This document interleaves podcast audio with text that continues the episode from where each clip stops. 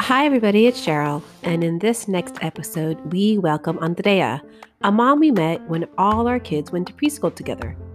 We ask Andrea to speak about growing up in a mixed family that spans generations and places Hawaii, Japan, Peru, and the Bay Area.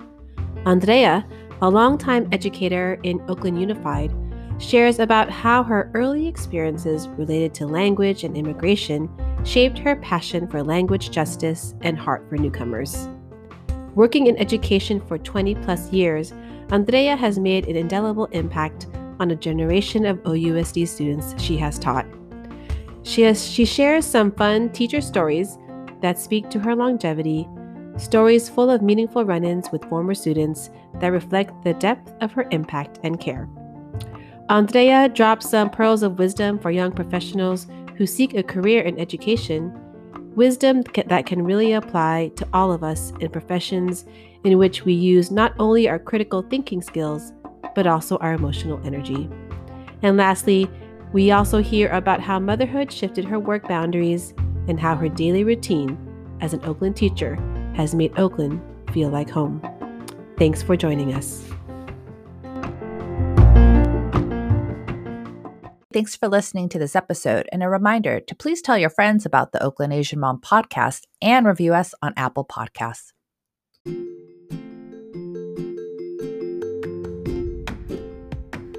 You are listening to the Oakland Asian Mom podcast.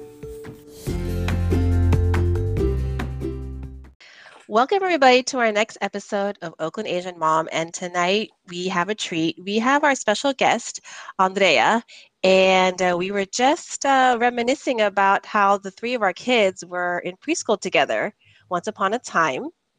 And uh, and Andrea has been a family friend of ours, of mine, uh, for a couple of years. So the reason why we wanted to ha- have her on the show was to hear about her thoughts on her, you know, multiracial identity, and also hear about her long time tenure as an educator in Oakland Unified. So welcome to the podcast. Andrea. Thanks. Thanks for yeah. having me. Yeah. And uh, before we start, we're wondering if you can share about your ethnic and cultural roots and how would describe you would describe your partner and kids in terms of their kind of racial identity and you know where did you grow up and where is home to you okay um, so i am of mixed heritage uh, my father's family is from Peru in South America, and um, my mother's family is from Hawaii.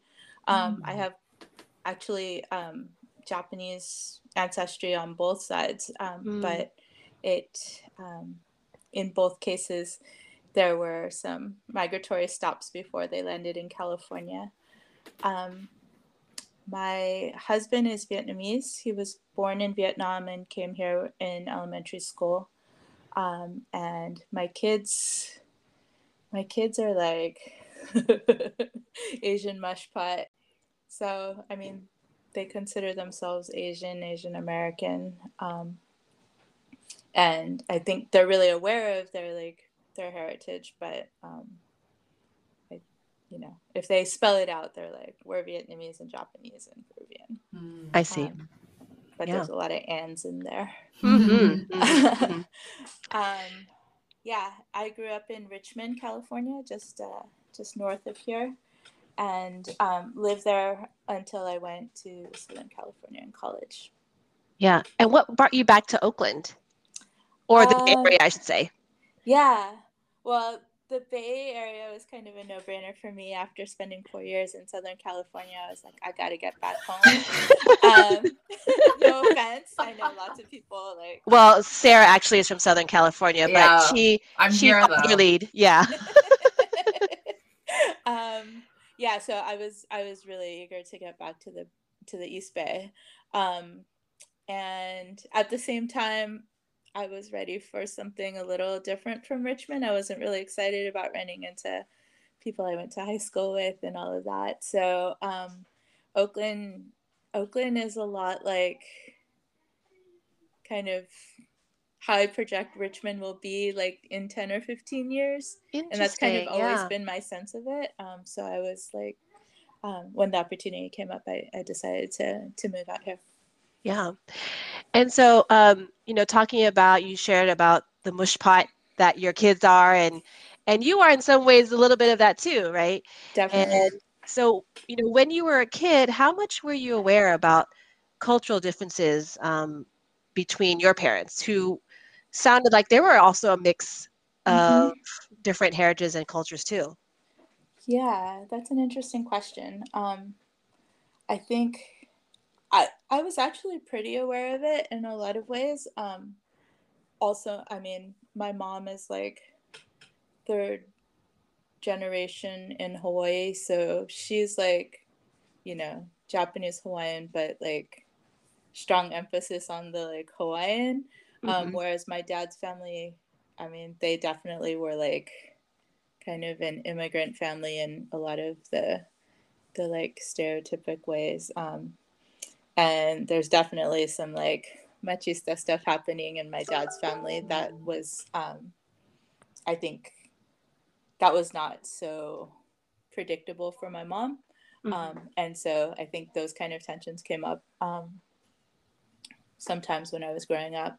Um, also, we lived with my my dad's mom, my grandmother, who um, is you know first generation in the United States. Um, so I think it was awesome. Like I grew up ja- speaking Japanese and Spanish at home, Mm-hmm. primarily because we lived with her Oh, um, but also like you know you have a third generation mom and a first generation grandma in the same house and you see some you see some differences for sure Yeah. Where did your parents meet, Andrea? uh, they met here actually in berkeley Oh, Um, okay. my mom had um, had come here to cal for school Mhm. and my dad's family um, after moving to the united states they they ended up in in berkeley Oh, fairly soon after mhm, So he he actually went to high school here in well in Berkeley, mhm, um, and then they met through some some social circles. mhm. Wow. And so you've talked about your Japanese, Hawaiian, and Peruvian roots. And so can you share with us what you appreciate or love about each of those sort of distinct uh, culture and heritage? Yeah. In Hawaii, there's like a lot of comfort with people being mixed, Mhm. um, and this kind of like where we can hold that and we can like enjoy each other's traditions and customs and like you know like so many people are mixed in hawaii. I i like really appreciate that kind of openness about it um, and welcomingness about it. Um, i think that's often a lot less true at least kind of historically with um, Mhm. japanese cultures and japanese american communities. I mean now there's definitely a lot of mixed families, but um, that that openness is something that I really appreciate about um, kind of my Hawaiian heritage. Um, Japanese culture, I feel like there's a lot of just really beautiful kind of aesthetics, not just visually, but like I think there's a kind of care um, and attentiveness to beauty in a lot of Mhm. like traditions that I really appreciate. Um, it's kind of like a, a slow down and like, you know, pay attention to detail um, kind of aesthetic that I that I think is really important um, and and and really beautiful. Um, Peruvian culture, gosh, I don't I don't know. I mean, I think something they all have in common is like your family is super important and Mhm. um and your family is not just like the people you live with, but like your whole family. Um Mhm. that's definitely something I feel I I really love Spanish, like the Spanish language and literature. I feel like Mhm. in Peru there's kind of similar to Hawaii, there's a really strong sense of like indigenous struggle and um and kind of empowerment that I think is is something that I value a lot from that Mhm. that part of my heritage. I'm just curious, did you ever, would you, did you ever get the chance to visit any of those homelands when you were a young child? And if so, like, what was that trip like? Good question. Um, I actually have only been to Hawaii. Um, I I went there pretty with some regularity Mm-hmm. um, since I was young, but I haven't been to either Japan or Peru. Um, when I was growing up, there was a lot of civil strife in Peru, um, Mm, and so actually, my my dad and my grandmother only went back a couple of times, like in my lifetime, and Wow. I haven't made it back yet. I I definitely would, you know, I would. Um, and by the time I got to college, it was something I was entertaining, but I haven't made it back yet, even Yeah. 20 years after that. yeah. Yeah. Yeah. Well, now that you are an adult and, you know, being raised in this um, racially and culturally, you know, mixed family, Mhm. did you have any like aha moments, you know, looking back and, you know, do, are there any realizations about, uh, you know, your parents' relationship or struggles or tensions that are related to cultural or cross-cultural differences? I think my parents did a pretty amazing job of like looking for common ground and Mhm. finding that and kind of elevating that as like our family's kind of cultural inheritance um, which as a result meant that i think in a lot of ways japanese customs um, kind of and culture i guess kind of rose up as more prominent of the three um, which i think you know like I think it's something that my partner and I are seeing as we're raising our kids. Like there's there are some kind of shared things or things that are related culturally that I think we are are trying to highlight. Um, but also I think we're my partner and I are trying to also help them understand like differences between our respective cultures and I think my my parents were not as meta about it, if you will. They're kind of like, oh yeah, well that's that was our upbringing, right? Mm, Peruvian, mhm. Hawaiian, um, but not necessarily like something that they really um, raised us to to know kind of explicitly or to appreciate. Yeah, yeah. I'm looking at Sarah and wondering because uh, she's ra- raising, you know, biracial kids too. And so, have you experienced that, Sarah, in your kind of conversation with your husband of like common ground or? Hmm. Yeah, I mean, I think um, you know, we're both Christian, so that gives us like a common sort of like moral fabric in a way. Yeah, yeah. Um about like generosity and hospitality and um, things like that. But I told him early on, um, you know, like I, I knew that white families are a little bit more, um, there's not as much of a, a kind of, you know, like taking care of your elders and things like that. Like it's, Mhm. it's a little bit more independent. So when we were dating, I told him, listen, we're gonna have to live with my parents. We may have to financially support them, and like that just is what it is.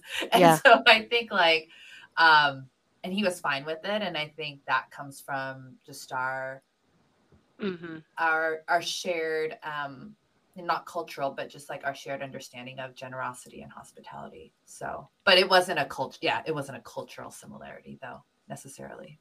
And there are, you know, there are white families where that is um, sort of a practice and it's more common, but not necessarily in his family as much. Yeah. Well, I'll share. My kids um, are three fourths, if we have to put it in that proportion, uh, Filipino and a quarter Chinese. Um, however, because my mother in law, who's of Chinese descent, um, grew up in the Philippines, um, although she did live in an island in a little town that was like a Chinese ethnic enclave in the middle of the Philippines, there is a lot of overlap in terms of language, and she knows, you know, she's grew up in the Philippines all her life, you know. So I sometimes am at a loss of figuring out how to uplift. I like the word you used, elevate, Andrea, the you know kind of Chinese heritage in them, other than recognizing that they're Chinese and making sure that when they introduce themselves, they acknowledge uh, that part of them. Um, and so I looked to my husband and and and you know I met my husband when we were in college and we weren't you know dating then so I've known him for like a very long time, over 20 years. And only when I first started dating him did I know he was half Chinese. Mm. I was like kind of shocked. I was like, oh my gosh, we had been involved in like uh, Filipino, you know, programs at and groups at Cal. So I'm like, oh my God, this boy is just from, and he's from San Diego, you know, he's like 100%. so I was like really shocked. And so now that I'm hearing, and we're actually doing this podcast, I feel a little bit more motivated to figure out how do I do that in a way that feels respectful without feeling too clumsy about it, you know? It's also interesting when it's your partner's like heritage and like what what role do you know like who takes the lead i guess in that kind yeah. of thing and i think usually yeah. like moms are ones who are passing down culture and so if it, when it's your culture it's a little bit more organic and easy to do but when it's your yeah. partner's culture it's hard to it, it's interesting yeah like how to navigate that i mean obviously i don't know your mother-in-law's situation but i think it, it's important to recognize like kind of the cultural what somebody identifies as like their cultural inheritance might not be totally linked to like their ethnicity or their race mm-hmm. yeah um, and i think i mean that's definitely something that like that i've thought a lot about with my my father's family because um like my grandparents are like we're Peruvian. Yeah. And they're Peruvian and Peruvian Japanese and but like it was really significant for both of them that they were coming from Peru and not like Japanese American or or like Japanese, you know what I mean? So like I think that that layer of culture was like something that you might not see mm-hmm. um, if you're looking kind of like for a phenotype or something but um, but it's it definitely was significant i think that was something that came out a lot in my family like oh we're not japanese american like mm-hmm. know that like your people came from other places mm. yeah yeah yeah, I my mother-in-law for the first time in her life, um, in her older when she was older, got to go back to China, where her family's from, and she, wow. you know, this, you know, as a as she was like well into her 60s by the time she got there, you know, and I think for her it was like kind of this discovery too of like, oh, this is where my grandparents grew up, you know, her, you know, her grandparents, and so I I always think that's pretty cool that she got to do that in old age because you know she immigrated to the U.S. Um, in her 20s and now got the chance to go back to where her family's from and so you know i hope one day too my my kids get to do that or have at least a desire uh, all throughout their life to to learn more right mm-hmm. you know in different seasons of their life yeah totally that's really interesting andrea because it's sort of like for me the distinction between like koreans and korean americans like looking at me you know like for maybe the untrained eye i may look korean but my actual cultural inheritance is as a Korean American. And so, yeah, that's a really interesting point. Like when you're sort of in a in between or um, like a different cultural space and mm-hmm. how that, yeah, yeah, it's very thought provoking. Yeah, and we could talk about like what it means to be part of like the Bay Area culture or even Oakland culture. Mm-hmm. So you could even get more specific with right. location, right, and place, and yeah, how that how that contributes to your you know identity, right? Mm-hmm. Well, you know, we talked you talked a little bit about your partner's background and are there any like specific customs or traditions uh, that you you know share with your kids or make sure that you want to celebrate this or make it known uh, as part of your raising up these you know kids who get to experience all these different um, traditions. Yeah. I mean on a superficial level, like my family loves a party, so we celebrate like yeah. everything. Um, which is just fun, right? I mean, we we have our little twist on everything, but we celebrate Christmas. We celebrate like a big Japanese New Year's at the like whatever American calendar New Year's, but then we do Lunar New Year's in a Vietnamese tradition. Mm. Um, there's yeah, and then there are like smaller festivals and holidays throughout the year from both sides. I would say mostly like Japanese or Peruvian traditions that we that we like to we like to celebrate. But again, it's like in large part because my family likes a party. But I think on a deeper level, I think you know there are a lot of kind of shared values in terms of commitment to our communities and serving our communities, serving our elders, like you mentioned, Cheryl, um, and taking care of our elders in our family, um, both like our parents and then our extended family, older uncles and aunties, um, who, who, you know, need help. Um, I feel like it's really important that my kids are connected to, to people of an older generation besides just my my dad um, or their grandparents on my partner's side. Um, so, I mean, I think those are values that are not necessarily. I mean, obviously, they're not unique to our particular cultures, but they're they're really important in our cultures, and that we want to we want to make sure that that's a part of their value system as well. Mm-hmm. Shifting just a bit Andrea, um, you've been an educator in Oakland for a while, so um, a teacher and also as an administrator, right? And mm-hmm. we're wondering, like, what was your journey to becoming an educator, and were there things in your childhood or youth that sort of, you know, helped, you know, guide you down that path? Yeah, so I always kind of joke, like, my mom was a, a teacher all my life mm-hmm. and growing up i was like oh i'm definitely not doing that because that's too much work and my mom would like you know start work at 10 o'clock when we went to bed and oh, yeah. that kind of thing so um yeah and i didn't really have kids and um all of that but you know things change um when i was in college i I did some tutoring and work with kids. Um, and at that point, it was kind of like a social justice thing for me. I mm-hmm. was working with students um, in a like low socioeconomic kind of neighborhood, um, mostly Spanish speaking. And it was really important to me that, you know, kind of we did our part as college students to mm-hmm. to try to um, support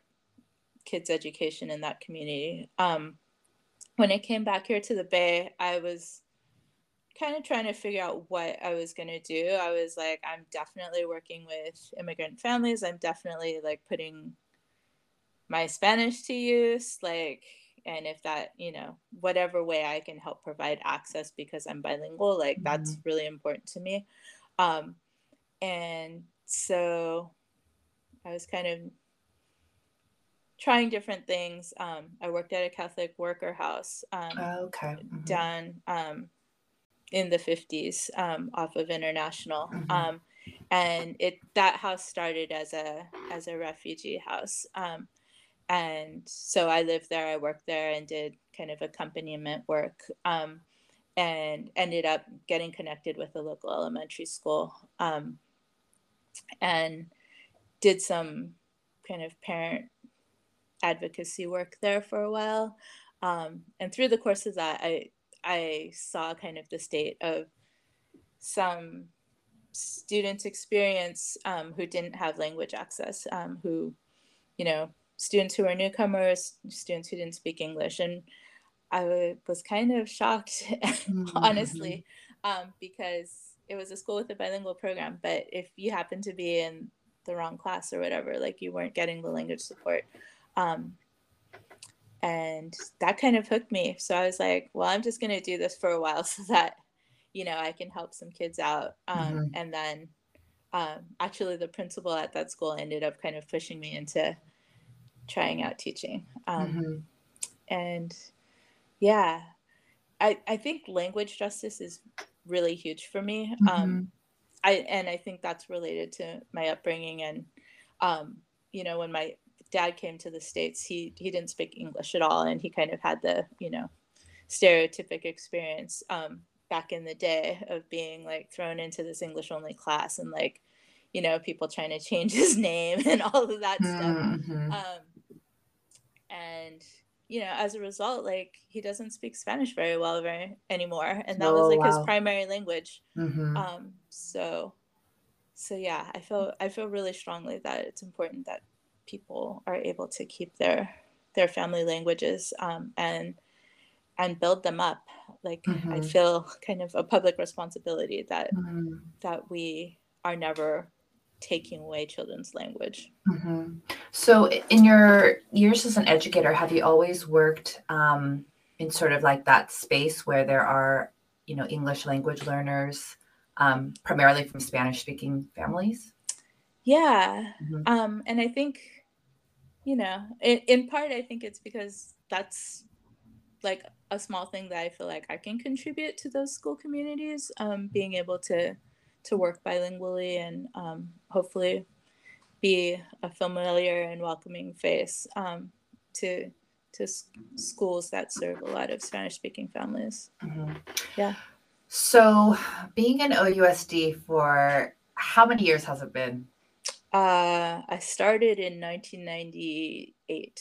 Okay, so Whoa. It's been a minute. yeah, yeah, so over 20 years. yeah. Yeah. What are some of the lessons learned over two plus decades as an educator in the district? Um, you know, I'm sure there are highs and lows, and I'm sure we could do a whole episode about this question, but are there, you know, some some key moments and lessons that sort of stick out for you? Well, I have to say, like, I just really lucked out in meeting the principal of my original school at the time that I did because she, like, she was in it for a long minute and I really feel like she mentored me and I mean Mhm. at this point she's like my second mom. Um Oh. so I think having like having strong relationships with with coworkers is is just essential I think Mhm. for staying in the long game um because it it can be hard work right. and you know like I I think knowing that somebody has your back there um Mhm. whether it's somebody in power or it's somebody in the classroom next door like having people who are your allies and knowing that you can lean on them is is super essential because the system isn't necessarily going to support you in that way. Mhm. uh, um i mean the other thing is just like you can count on it changing. Um, my biggest takeaways are like you got to be scrappy. You got to be in it for the long game Mhm. right but you also got to be scrappy and you can't wait for anybody to like tell you it's time because it's never going to be time to somebody else like it's always you know you got to work on your timeline I Mhm. think, and make things happen that you want to see happen. And take that initiative. Um, Oakland is a place where you can make opportunity, um, but nope, people rarely hand it to you Mhm. in the school Yeah. district. Mhm. Um, when you say that, Andrea, it makes me think that uh, the path of a teacher who can really have longevity in the in the in this in this town sort of mirrors like the kids, you know, sort of like what it what does it mean to uh, you know take initiative for the opportunity that Oakland brings, and what does it mean to be scrappy and gritty? Mhm. and uh, you know, and all the lessons um, that it teaches you, right? Yeah. Yeah, definitely. I think there there are a lot of ways that a teacher experience mirrors that of a kid's experience. The only thing is that most kids are stuck here for 12 or 13 Yeah. years and most teachers get out after 5. So Yeah. I think that's something to think about too. Mhm. Yeah. Yeah. I my my husband also has been a long term uh, OUSD employee, and um, it does take a very special, uh, I guess, perseverance. You know, uh, every year, like you said, is a struggle. the the rotation of your of your coworkers, you know, could really take its toll on folks who have been, especially if, especially if you've been at the school site for a very long time. It could really weigh you down.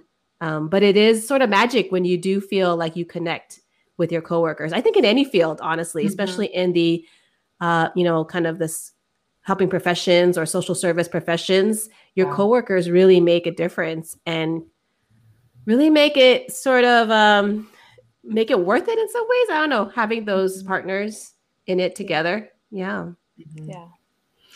So if you had to choose three words to sum up your experience in OUSD, what would those words be and why? Um. or it could just be one word.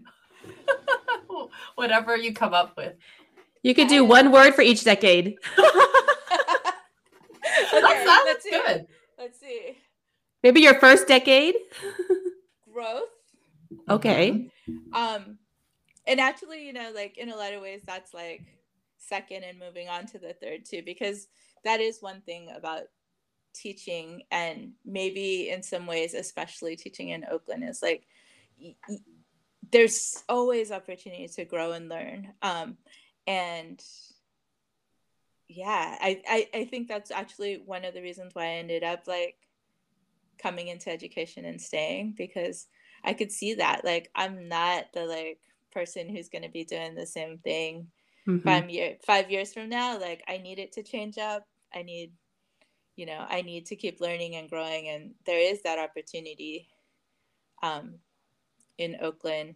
And you know in oakland because everything else is changing around you all the time and like the person that you call when you need this is new every month like there's also kind of like growth and flexibility that that's got to happen there otherwise you're going to become obsolete you know there's like mushy words like heart you mm-hmm. know like i mean right now i'm working with some some parents who were my students and it's like kind of oh. fresh.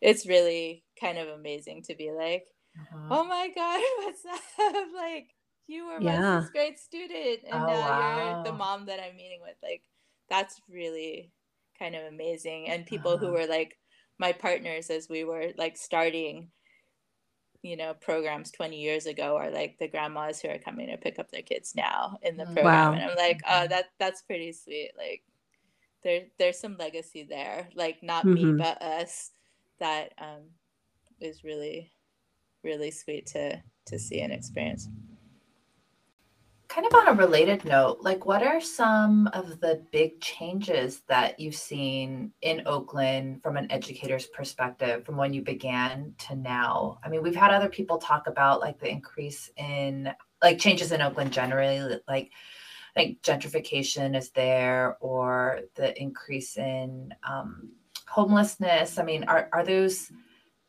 are there kind of big changes that you've observed being in the classroom for you know as long as you have been. Yeah.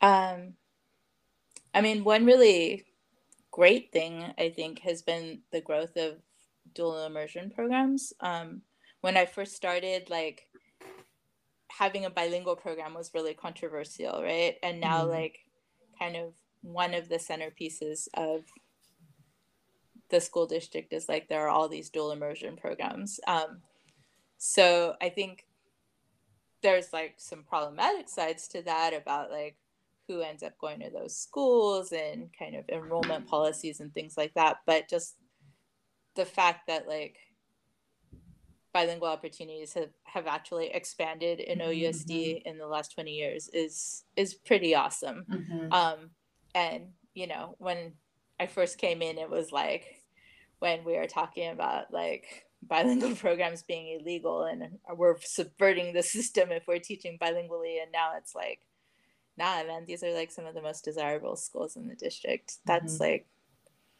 that's mm-hmm. cool. Mm-hmm. Um, in terms of kind of student and student issues, like in the schools that I work at, just there have been different waves of immigration. Um, mm. And I think right now we're in a time when there's like a lot of pretty intense migration related trauma um, that we're seeing in the classroom. I was talking about this with my 10 year old daughter the other day. Like, at every board, there's been like traumatic experiences as kids are coming from Central America. And it's kind of crazy because, like, when I started, right, that was like explicitly war related. And now it's just like immigration policy related. And like, I think we've seen like the rise of gangs and kind of like domestic um domestic violence that's mm. totally like a result of United States policy, but it's like people are leaving Honduras, people are leaving Guatemala, El Salvador because of in a lot of cases like insecurity that's not a part of an explicit war, but the like sense of security is just like really low there. Um, and I think there's something like that we have to recognize and like take responsibility for as like a United States mm-hmm. that has supported the exploitation of some of that and definitely like some injustice systems that that are like kind of I don't know the byproduct of civil wars mm-hmm. that the United States was deeply involved in. Um, mm-hmm. So you know we see it back in our classrooms, but they're experiencing it in home countries as well. Yeah. Um, in terms of a more recent thing, I think kind of conversations about Black reparations and like kind of a movement away from school police again mm-hmm. Is something that's that I think is really important and and kind of new. When I first came in, to the district, there was a lot of kind of questioning the place of a school police versus a city police, um, and that's I, it cycled back up, which I'm hopeful for, um, because now there's like this restorative justice kind of backbone that the district has, just a backbone. It's not fleshed out, I would say, but um, there's something to work with that I think it could could be profound. Mm-hmm. So Andre, both you and your partner, you know, work in the field of education, right? And so um just like you were talking about how your, your mom is a is an educator and somehow oh you became an educator yourself you know what are your you think the chances are your kids will follow your footsteps um good question i have no idea um but i think there are some things that I've seen my kids do and say that make me kind of hopeful not necessarily that they will go into education but that like that it hasn't been damaging that they've been like at school with me their whole lives. Um, just in the sense of like i think they're both really like aware of like okay what's the bigger picture here right? Like mm-hmm. there's me and i'm the center of the universe but like what is happening around me and like how do i look out for the good of everybody?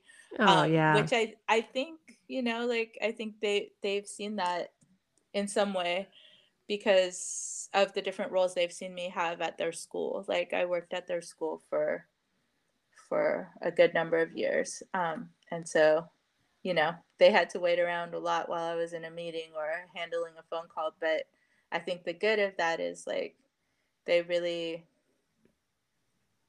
are like attuned to organizations and how organizations can support individuals and how mm-hmm. we have to make decisions that are going to support like the group even if it's not the most convenient or interesting for for me as an individual mm-hmm. yeah um my kids see their dad they definitely know exactly what he does because they could say oh what do your parents do for their job? And they're like oh my dad's a teacher.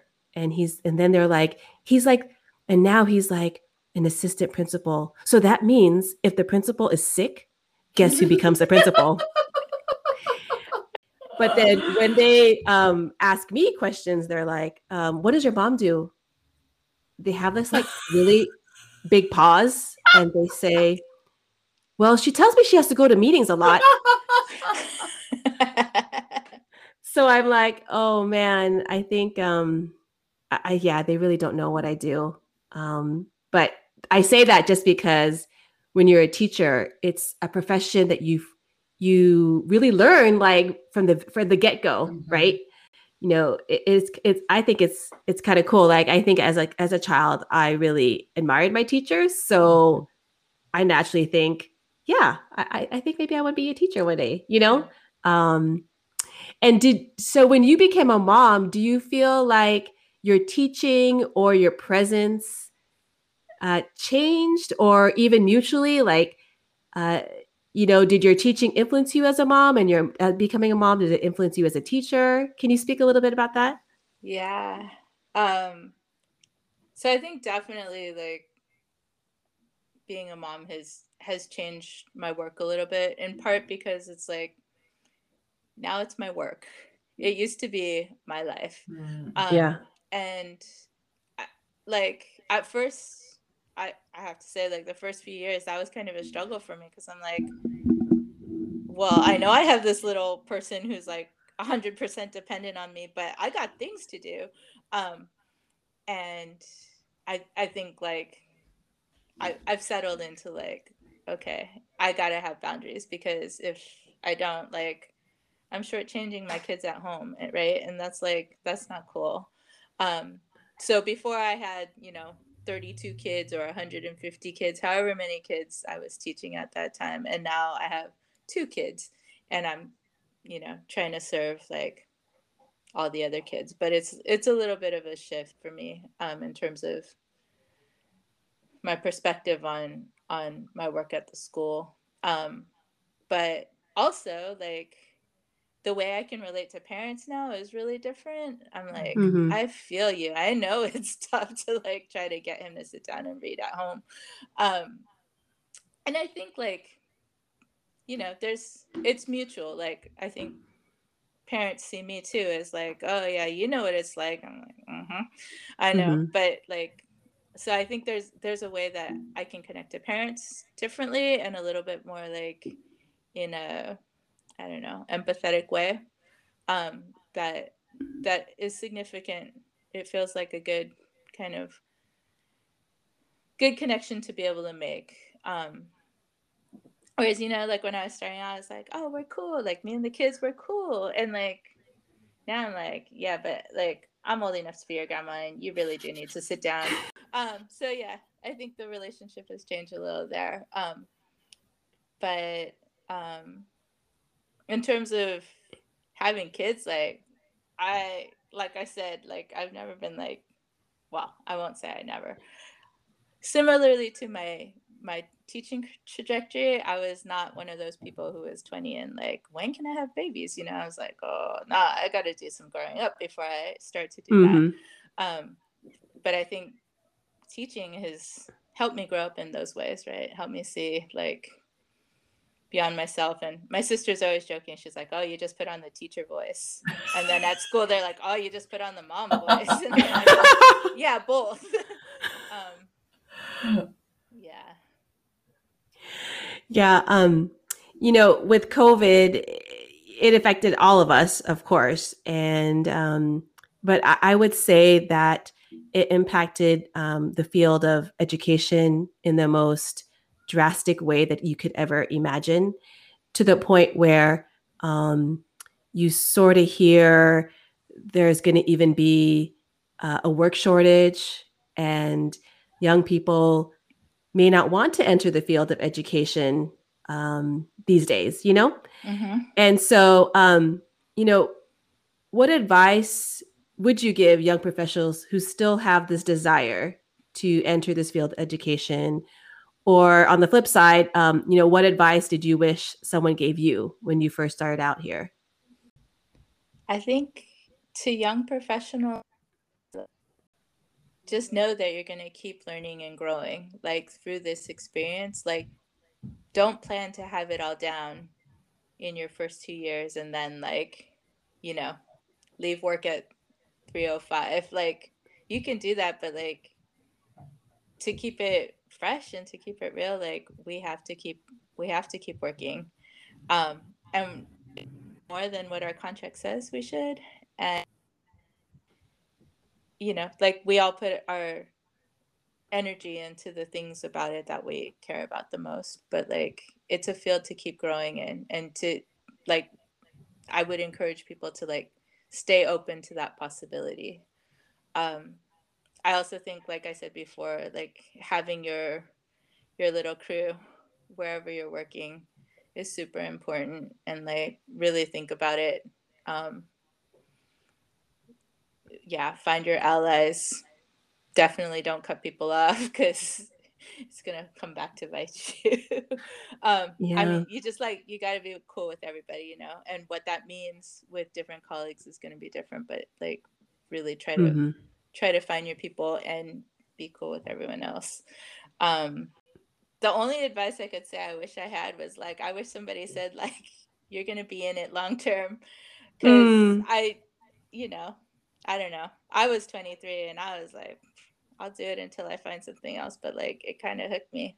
Mm-hmm. Um, everything else, like, like I said, like I gotta give props to the person who got me into this because I feel like she really gave me her time and support and to train me up to to be able to stay. Yeah.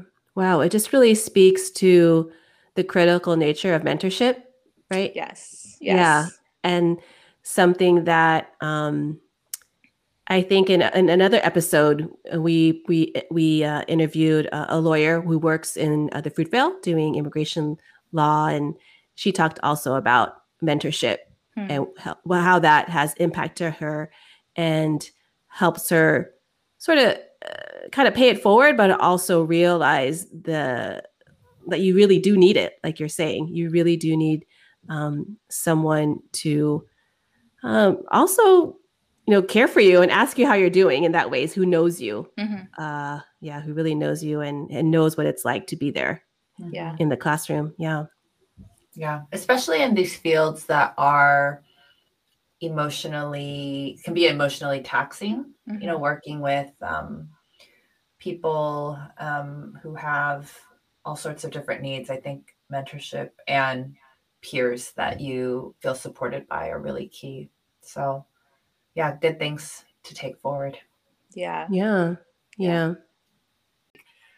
When you're young, your teachers are just the, you know, like they're like gods a little bit. You just, yeah. You, I, I remember all of my elementary school teachers. Who knows if they remember me, but it's just um, the role of a teacher in a kid's life is so instrumental and um, meaningful. So I'm sure that it was awesome for your students to run into you after all these years and be reconnected.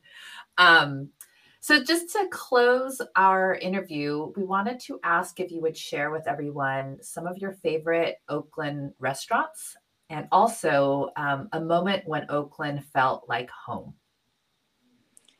Yeah, um, I'll actually start with that second question. Um, when you when you mentioned it, immediately I, I thought about like walking to work, walking to to my school and walking down international. And like international it's got its special things, right? But like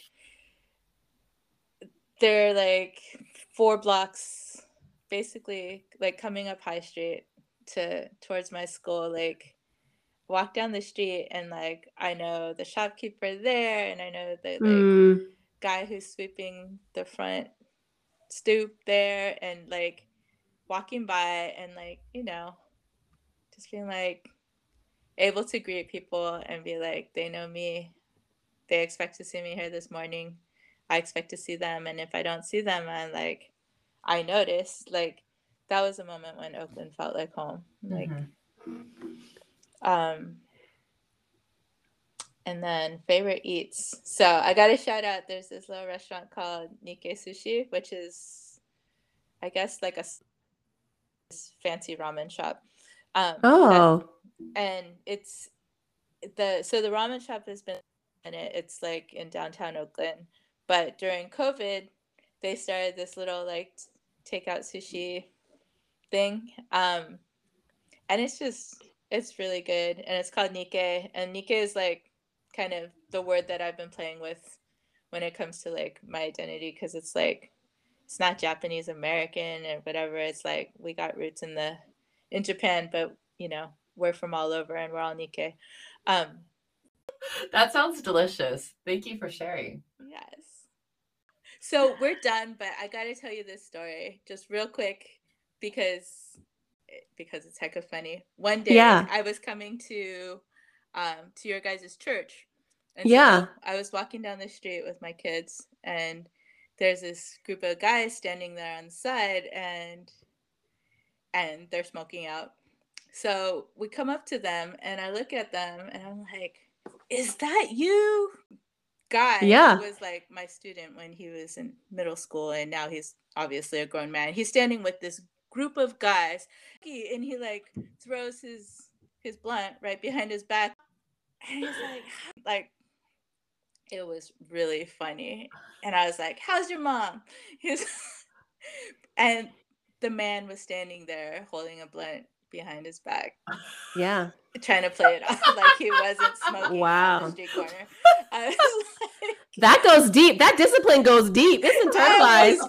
falling out. I was like, you think I never seen a man smoke a blunt? First of all. Second of all, you think you can hide that behind your back when you're standing on the As though it's scent free. It well, hilarious when uh, we were asking you uh, the words of you know to sum up your experience in OUSD, I was gonna say I was gonna let you borrow one of my husband's words, which is discount, because wherever we go, we we always end up with a discount. We'll go to like poke salad. I go, wow, how'd you get this so cheap? Oh well, my my student was was was the cashier, so he gave me a discount, right? And so we'll go there we'll go to like this other restaurant. Hey, Mr. So and so. Um, and he goes, Yeah, okay, I'll, I'll hook you up with the discount. Like it's like everywhere we go, uh, there's always a discount. So I'm like, oh man, that's awesome. That's like what, what so for the teachers out there, if you're there for the long haul, you will get the discount too. Give, gives a little financial incentive, huh?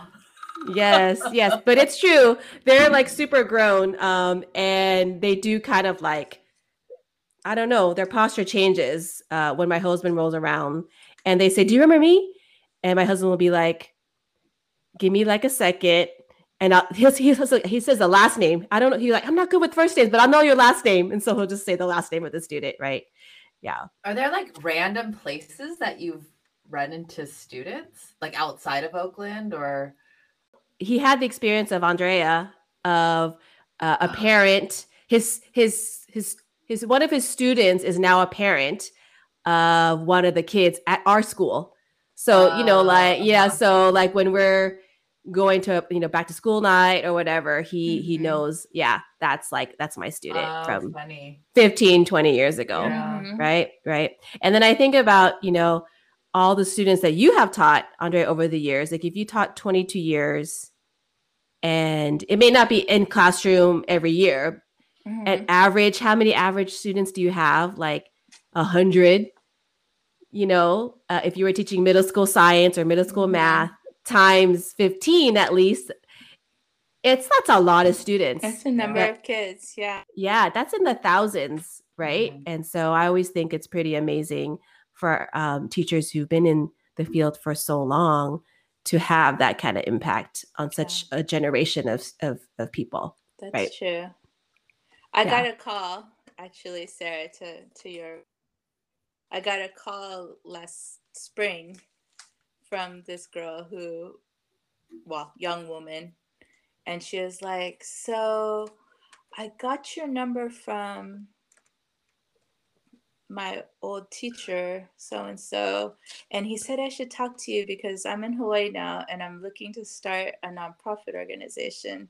Mm-hmm. And the extended day program that y'all made at my school was so influential for me when I was in middle school that like I immediately thought about you guys when I was like starting to plan my program. And I was like, like mm-hmm. that was kind of cool. Mm-hmm. So she's like, she did her thing. She graduated in Oakland. She went to the army, did her service, and then landed in Hawaii and settled there and went to school. And now she's like looking at youth development work. Um, Wow. So Yeah. that was kind of a cool hookup because that was like she was never directly my student, but she was a student in this program that I was running for a few years, um, Mhm. which is probably like one of the things I'm most proud of. Oh, But yeah.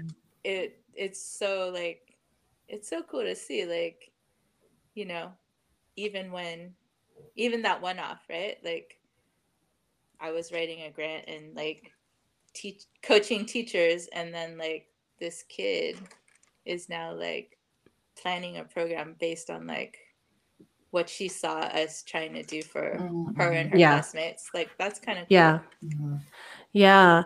I always think um, it's kind of cool that your relationship, once it's, the student is not your student anymore, you can maintain some kind of relationship, like even being Facebook friends, right? Mhm. As a therapist, I can never do that. I, that's why I don't have a Facebook because I don't want my, my old clients to look me up and try to be like, hey, remember me?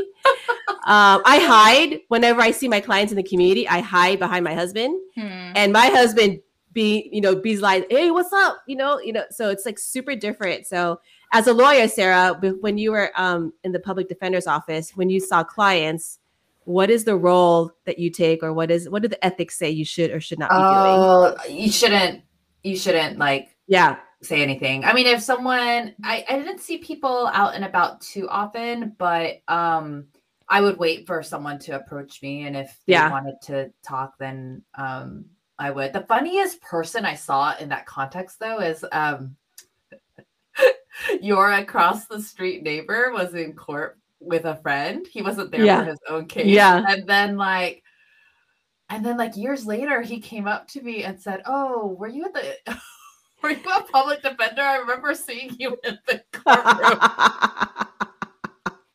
you know the neighbor I'm talking about? yes yes and i'm guessing you wouldn't be facebook friends with your former clients that you represent no, no. So yeah, there um it would be funny if if you know, it's been a while since I was in that office. So it would be kind of funny if I ran into someone now or someone approached me now. But um yeah. yeah. we wouldn't get the discount it depends on how you dwell you did sarah if you got the discount or not well, remember my my clients were not working, so I, I if they were working, that would be a good thing, and I wouldn't ask them for a discount. I would- should give them an extra tip because I'd be happy that that they would no longer qualify for the services of the public defenders. Oh, nice. Wow. Yeah, that would be good. Well, uh, thanks for this extra bonus stories. I really yeah. enjoy them. It Yeah. Yeah. Yeah. Thanks for joining us again. Thanks for inviting me.